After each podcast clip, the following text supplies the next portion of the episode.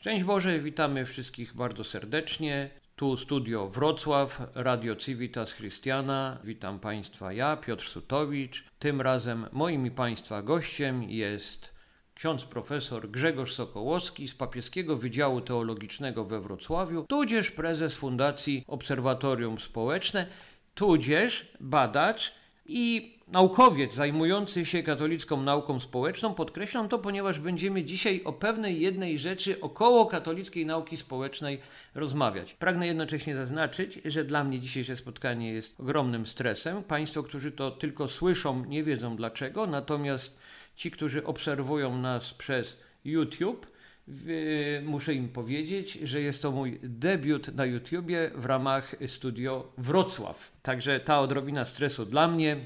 Proszę mi wybaczyć. I jeszcze dla tych Państwa, e, jeżeli ktoś oglądał w ramach Studio Warszawa, zawsze dla tych, którzy oglądają, a nie tylko słuchają, robię taką, taki bonus. Mianowicie do kamery pokazuję okładkę książeczki. Jest to ważne e, dla tych, którzy nie widzą. Szkoda, że tego Państwo nie widzicie. Powiem, mm, e, będziemy dzisiaj rozmawiać z moim gościem o no jednej z najnowszych, właściwie najnowszej, ostatniej publikacji sygnowanej przez Fundację Obserwatorium Społeczne również.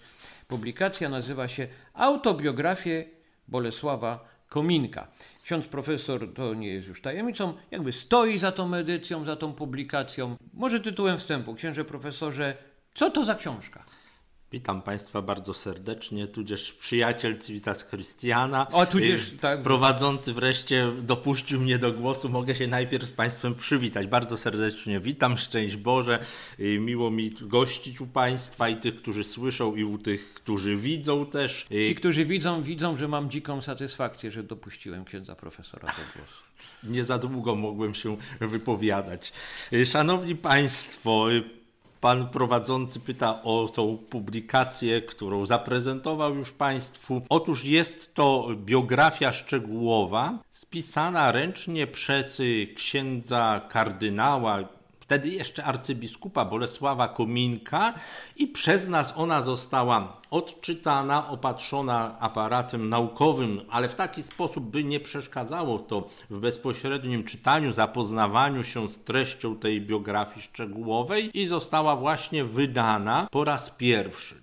Ta biografia szczegółowa przez wiele lat, można powiedzieć, przeleżała w zakamarkach księdza profesora Jana Kruciny, świętej pamięci już y, i decyzją księdza arcybiskupa Józefa Kupnego my jako Fundacja Obserwatorium Społeczne zajmująca się katolicką nauką społeczną przejęliśmy te zbiory dokumentów, fotografii, które gromadził przez lata ksiądz profesor Jan Krucina i tam też odnaleźliśmy tą biografię szczegółową. To jest właśnie, pokazuje tym, którzy mogą widzieć, 60 y, stron takiego papieru kancelaryjnego, A4 ręcznie atramentem pisane. Część z tych rzeczy była kiedyś przepisana i znajduje się w archiwum archidiecezjalnym w Katowicach. Do tego żeśmy tam dotarli, ale tylko część z tej biografii szczegółowej. I uznaliśmy, że jest to rzecz bardzo wartościowa, bo no to są to słowa samego kardynała Kominka, y, dlatego postanowiliśmy to wydać. Uzupełniliśmy w tym wydaniu y, tą biografię szczegółową także drugim tekstem kardynała Kominka, jak rodziła się Polska w 1918 roku. Ksiądz kardynał ten tekst przygotował dla przewodnika katolickiego. On się ukazał w przewodniku katolickim, ale znaleźliśmy maszynopis, który był troszkę szerszy niż ten tekst, który ukazał się w piśmie, dlatego też postanowiliśmy to wydać i te dwa teksty znajdują się w tej książce, o której wspominał pan Piotr prowadzący nasze dzisiejsze spotkanie. Także jest to nowość. Jest to nowość przybliżająca nam y, postać, osobę kardynała Bolesława Kominka. Tej biografii szczegółowej W tej biografii szczegółowej ksiądz kardynał Kominek skupia się przede wszystkim na tych latach y, dzieciństwa, młodości, y, do czasów II wojny światowej. Już skrótowo y, odnosi się do tych lat powojennych po 1945 roku, ale możemy właśnie poznać jego dom, te jego, jego jakieś tam przemyślenia związane też, no bo pisze to z pewnej perspektywy związane z dzieciństwem, z młodością, z tym, jak to wyglądało w czasie. Piszę już z perspektywy, przepraszam, tak. bo też tę książkę przeczytałem, co tu dużo ukrywać. Człowieka mocno dojrzałego. Już tak. tak. Przy... Jeszcze tylko kardynalat. Przed Jeszcze kardynalat. Przypuszczalnie powstała ta biografia między 28 czerwca 1972 roku, bo ta data jest tam podana. Jest to data związana z konstytucją apostolską Pawła VI, regulującą y, funkcjonowanie kościoła na ziemiach zachodnich i północnych Polski, stabilizującą granice diecezji, a kardynalatem, bo nie wspomina o kardynalacie w tej biografii szczegółowej, a purpurę kardynalską przyjął 5 marca 1973 roku. Także przypuszczalnie w tym czasie powstała ta biografia y, szczegółowa. Ona jest no, szczególnie jakoś tak warta uwagi, choćby z punktu widzenia człowieka, który interesuje się takim dojrzewaniem przyszłego kardynała, pierwszego kardynała we Wrocławiu, dojrzewaniem w latach dwudziestolecia międzywojennego właśnie. Studia paryskie to jest mocno, y, mocno jakoś tak wspominane, omawiane są na kartach, ale też warto, wydaje mi się, tu tak, no właśnie, warto to y, porównać oba te teksty źródłowe, ponieważ ten drugi z kolei skupia się na bardzo ciekawym zagadnieniu, szczególnie z punktu widzenia Górnoślązaka, czyli pewnego rodzenia się polskości na ziemiach Górnego Śląska i także, wydaje mi się, jakby na to tak spojrzeć, dojrzewania do polskości autora zapisków. te, te, te czasy, tam jakby dojrzewamy, dostrzegamy, to, to dojrzewanie do tego, do tej Polski, która w tym momencie tam w takiej czy innej formie się tworzyła, rodziła.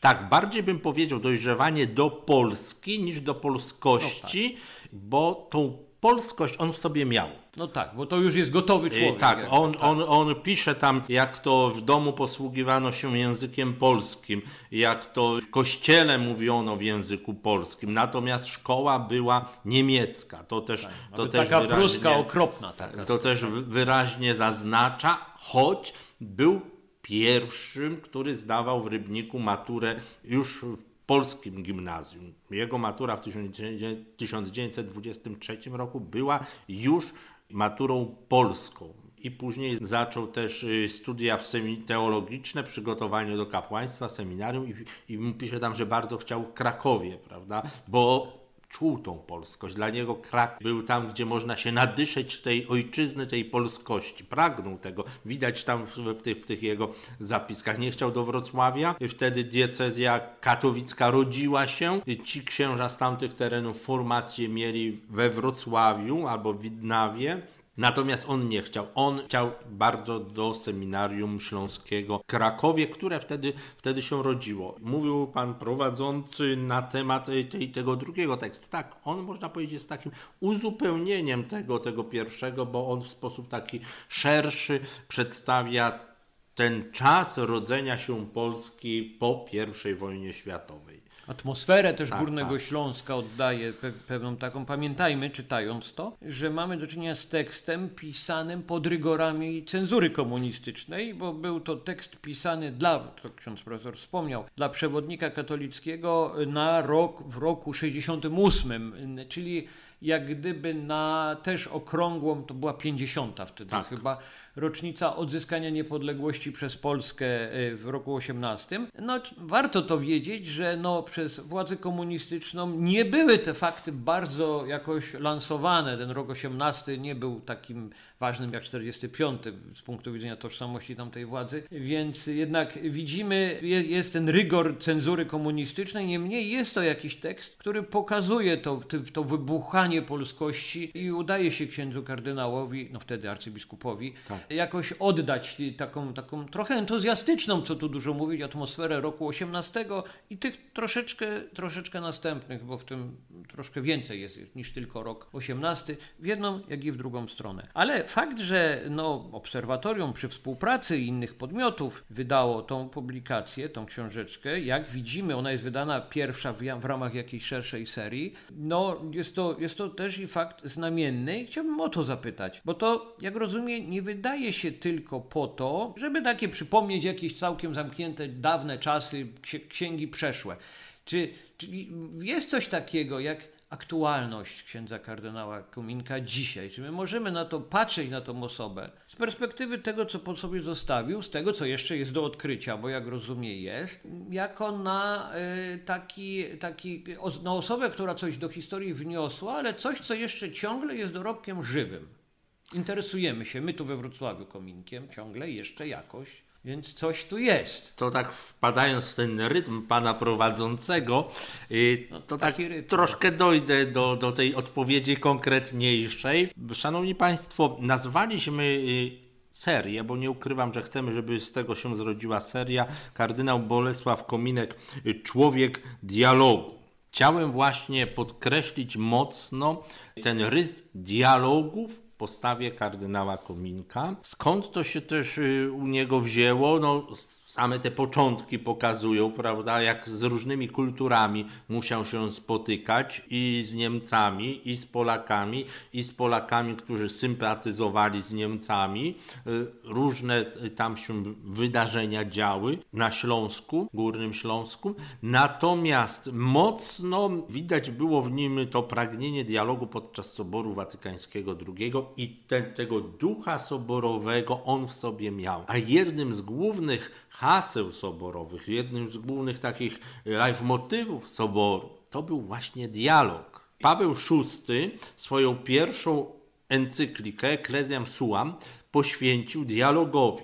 Sobór Watykański II mówił o tym dialogu ad extra i ad intra, czyli na zewnątrz i wewnątrz Kościoła. I to jest, myślę, rzecz ważna, która cechowała kardynała Kominka i ten y, inicjatywa tego odrębnego listu do biskupów niemieckich też była związana z, z taką wizją dialogu, z wizją konieczności dialogu i dlatego też odpowiadając na to pytanie, myślę, że największa aktualność ze strony Kominka dla nas dziś to jest właśnie ta zachęta do dialogu. On uczy nas dialogu i tutaj jego takie podejście do osób, pełne, pełne takiego też i zrozumienia do tych sytuacji, jak, jakieś, jakie się wydarzały, prawda? To on, on też właśnie ma w sobie myślę, ten, ten, ten dialog, to, to widać, że on tam, y, on tak stara się znaleźć to dobro w człowieku, choć no tutaj mamy, mamy ten życiorys, to nie, niewiele jest y, takich rzeczy wspomnieniających szerzej jakie, jakieś tak. wydarzenia. Ale to też jest ale, coś takiego. Ale to, Niemieccy nauczyciele bywają niedobrzy, tak. ale potrafi oddać sprawiedliwość i też tym, którzy jakoś nie przysłużyli się negatywnie, którzy jakoś okazali się być ludźmi dobrymi względem, y, rozumieli to, że uczeń Kominek jest narodowości polskiej. Tak. Byli tacy, no nie, jak wynika niewielu ich było, ale byli i potrafi tą sprawiedliwość oddać tutaj na kartach, uwiecznić te osoby, jakby, że to im się należy po prostu. Czy tego, ta postać dyrektora szkoły, prawda, tak. Niemca, który jednak po, po, pozwolił w jakiś sposób tym polskim organizacjom funkcjonować, przymykał oko na to, prawda? To, to, się, to się tam pojawia. Potrafił dostrzec to, to dobro, y, y, które jest w człowieku. No i, i idąc dalej, chcemy tą serię właśnie kontynuować. Mamy też mm, pamiętnik, rękopis pamiętnika z czasu studiów w Paryżu. Mamy też takie wspomnienia spisane w latach 30., pod koniec lat 30., można powiedzieć. Z tego czasu już po studiach, gdy pracował w Katowicach, gdy był wikarym przez krótki czas, później zajmował się akcją katolicką no, w nowo powstałej diecezji katowickiej, no bo taki, taki był, był wtedy czas mocno, jako młody, wykształcony w Paryżu ksiądz, y, mocno się zaangażował w funkcjonowanie te, tejże diecezji. Mamy też, to jest już maszynopis, nie rękopis, fakty i wspomnienia z tego czasu po 1945 roku. To zostało też opublikowane później po śmierci kardynała przez księdza profesora Krucinę, ale okrojonej formie. Tutaj mamy, mamy szerszy zakres tekstowy tego, y, y, tych wspomnień kardynała Kominka, dlatego też chcielibyśmy i to y, opublikować. Mamy zatem chęć pragnienie przybliżenia tej postaci kardynała Kominka, przybliżenia jego życia. Są też takie fakty, prawda, które nie do końca były pewne, o których gdzieś tam wspominano, ale nie było stuprocentowej pewności. Tutaj on sam y, pisze, jakby na przykład odwiedziny w nuncjaturze w Berlinie, spotkanie, spod, trzykrotne spotkania z nuncjuszem apostolskim w Berlinie w czasie wojny, zdawanie relacji prawda, tak, z, tej, z tej sytuacji Polaków, kościoła tak. tutaj w Polsce, czy też, czy też jego zaangażowanie w Armię Krajową, prawda, to tajne wówczas zaangażowanie. Tak, był pełnomocnikiem rządu. Tak. E, I to warto właśnie ten szczegół, dziękuję za przypomnienie, bo tu jest o tym e, wspomniane, o kontaktach księdza Kominka z nuncjaturą apostolską w Berlinie w latach 40., czyli w ścisłej konspiracji no mogę tak dodać, żeby nie spoilerować też samej książki, że nie jest to wspomnienie e, takie do końca pozytywne. Ale nie, nie, nie chcę, bo chcemy, celem jest też pewne jednak naszej tutaj rozmowy, zachęcenie do tego, żeby tę książkę, po nią sięgnąć po prostu, e, zobaczyć, przeczytać, przejrzeć, e, zweryfikować. Rzeczywiście bardzo bogaty taki aparat umożliwiający mm, weryfikację tego, co ksiądz kardynał czy ksiądz arcybiskup, pisze z stanem wiedzy historycznej, na ile to jest odtwarzalne, bo widać też po przypisach, że nie każda z tych rzeczy do końca odtwarzalną była. No więc to jest wszystko duże, duże, na pewno trudne też dzieło edytorskie. Trudne też z paru powodów. No tu wcielam się w prowadzącego rozmowę, ale jeszcze przed edycją widziałem zapiski, oglądaliśmy. No ksiądz yy, Kominek nie miał pisma, które moglibyśmy nazwać ładnym. Więc no, no jest, to, jest to też i wysiłek taki edycyjny dla, dla, dla, dla wydawcy. Tym bardziej, tym bardziej cieszymy się, że ta książka jest, że, że my ją tu mamy i możemy czytać, niekoniecznie rozszyfrując te litery tak. i zapisy księdza kardynała. I że to jest początek tego, tego, co nas czeka w najbliższych miesiącach. Tu muszę, muszę wspomnieć postać pana Edwarda Gigilewicza z Katolickiego Uniwersytetu Lubelskiego, który podjął się od czytania tego tekstu, podjął się także do pokierowania edycją, żeby no, z jednej strony można było to z łatwością czytać, żeby każdy mógł przyswoić ten tekst, ale z drugiej strony, żeby on miał ten, jak wspomniał Pan, prowadzący aparat naukowy, umożliwiający też i naukowcom sięgnięcie do tego tekstu, Właśnie. umożliwiający tym, którzy chcieliby, niekoniecznie będąc naukowcami, coś więcej dowiedzieć się o postaciach, które, które występują w tej, tej biografii, prawda?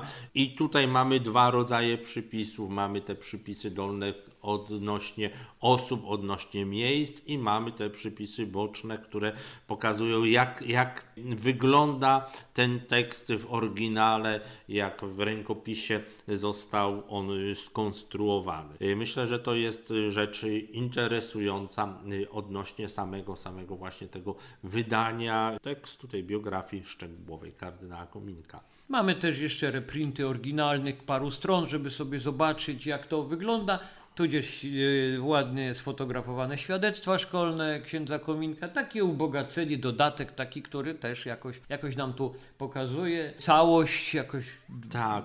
do uzupełnienia. Tu jeszcze wspomniałbym postać y, pana Bolesława Kominka. To, y, to, jest, to, jest, to jest bratanek kardynała Kominka. Y, pan doktor Bolesław Kominek kiedyś do mnie dzwoni, mówi tu Bolesław Kominek pierwszej, ja chwili, w pierwszej chwili się już zdziwiłem, ale, ale wyjaśnił y, wszystko, więc pan Bolesław Kominek przekazał też Fundacji Obserwatorium Społeczne z inspiracji księdza arcybiskupa dokumenty, które posiadała rodzina. To są właśnie te świadectwa szkolne, o których wspomniał y, pan prowadzący, to są też listy, kartki kierowane do rodziny przez y, księdza kardynała i, i też zdjęcia i też pomógł przy tej edycji y, podając dane y, te podstawowe, biograficzne y, najbliższej rodziny kardynała Kominka, bo mają w swojej rodzinie ten, ten kult przodków i drzewo genealogiczne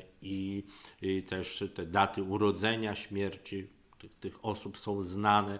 Dlatego mogliśmy dzięki, dzięki życzliwości pana Bolesława Kominka też y, uzupełnić y, tą naszą edycję biografii szczegółowej księdza kardynała Bolesława Kominka. Widzicie, drodzy słuchacze, że mamy do czynienia z czymś ciekawym, zjawiskiem ciekawym, rozwojowym i czekamy na całą resztę, no, no właśnie, na ukazanie tej postaci, odkrycie. Ona, ja nie mogę powiedzieć, nie, mo nie mogę być fałszywy do końca. We Wrocławiu y, jest to postać żywa, tak? Natomiast rzeczywiście musimy ciągle tak zadbać o to, żeby to właściwą rolę i funkcję historyczną księdza kardynała Kominka jakby by zrozumiano w całej y, Polsce i myślę, że to tak też jest pomyślane takie, takie dzieło odświeżenia tej pamięci tutaj przez Fundację Obserwatorium Społeczne. Civitas Christiana wspomina kardynała Wyszyńskiego, jakoś mocno obecny jest wśród Was właśnie kardynał Wyszyński, a przecież Kominek był jednym z jego najbliższych, y, z najbliższych współpracowników. Spotkali się w Paryżu, obaj studiowali socjologię, Tak. chociaż ta socjologia nie była wiodąca ani u jednego, ani u drugiego.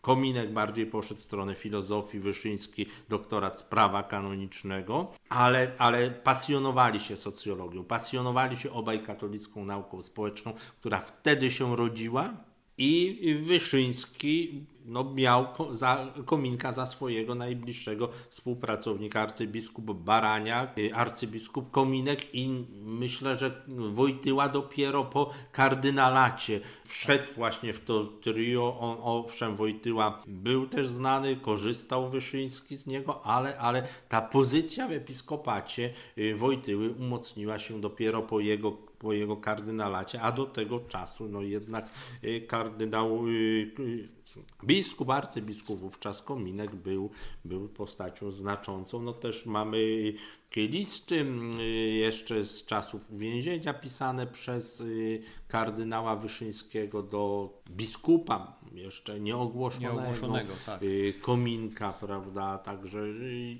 są te dowody ich takiej bliskości wzajemnych relacji, może w tym naszym postrzeganiu ogólnopolskim kościoła tamtych czasów bardziej wyakcentowany jest Wyszyński, siłą rzeczy, no niezaprzeczalnie miał wielkie znaczenie, ale trzeba też dostać dostrzec tych, którzy z nim współpracowali, tych, którzy, którzy też, też ten kościół kształtowali. I tutaj w tym paśmie ziem zachodnich i północnych to jednak wiodącą postacią był Bolesław Kominek. Pojawia się w wypowiedziach i Wyszyńskiego, i, i Kominka y, to określenie Wrocławia jako centrum ziem zachodnich i północnych, tych ziem tak zwanych odzyskanych. Także warto to, to, co pan redaktor podkreśla, warto sięgnąć po tą postać, ją sobie przybliżyć, a na pewno jest to postać barwna, ciekawa, interesująca. I na tym na razie poprzestaniemy, bo byśmy mogli chyba jeszcze dłu- długo. Po raz kolejny zachęcę do zapoznania się z książką. I tak, tytułem Prodomosua. Piszemy też o niej w najnowszym tegorocznym, pierwszym tegorocznym numerze kwartalnika Społeczeństwo, jakby to kogoś interesowało. A y, na razie dziękujemy naszemu gościowi. Skoro była pierwsza książka, to pewnie będzie druga i będziemy mogli wątki różne rozwijać. To wszystko A przed też nami. ciekawe są wątki A w tym właśnie. pamiętniku paryskim, nie zaprzeczę. Nie spoilerujemy. Dziękuję wszystkim, którzy wytrwali przy nas, są z nami. Jeszcze raz dziękuję księdzu profesorowi Grzegorzowi, że przyszedł do nas, że rozpoczęliśmy to i że będziemy mogli te rozmowy również o księdzu kardynale kontynuować. Na to liczymy. Dziękuję Państwu za uwagę. Do usłyszenia. A tym, którzy obserwują, do zobaczenia. Dziękuję bardzo panu redaktorowi za zaproszenie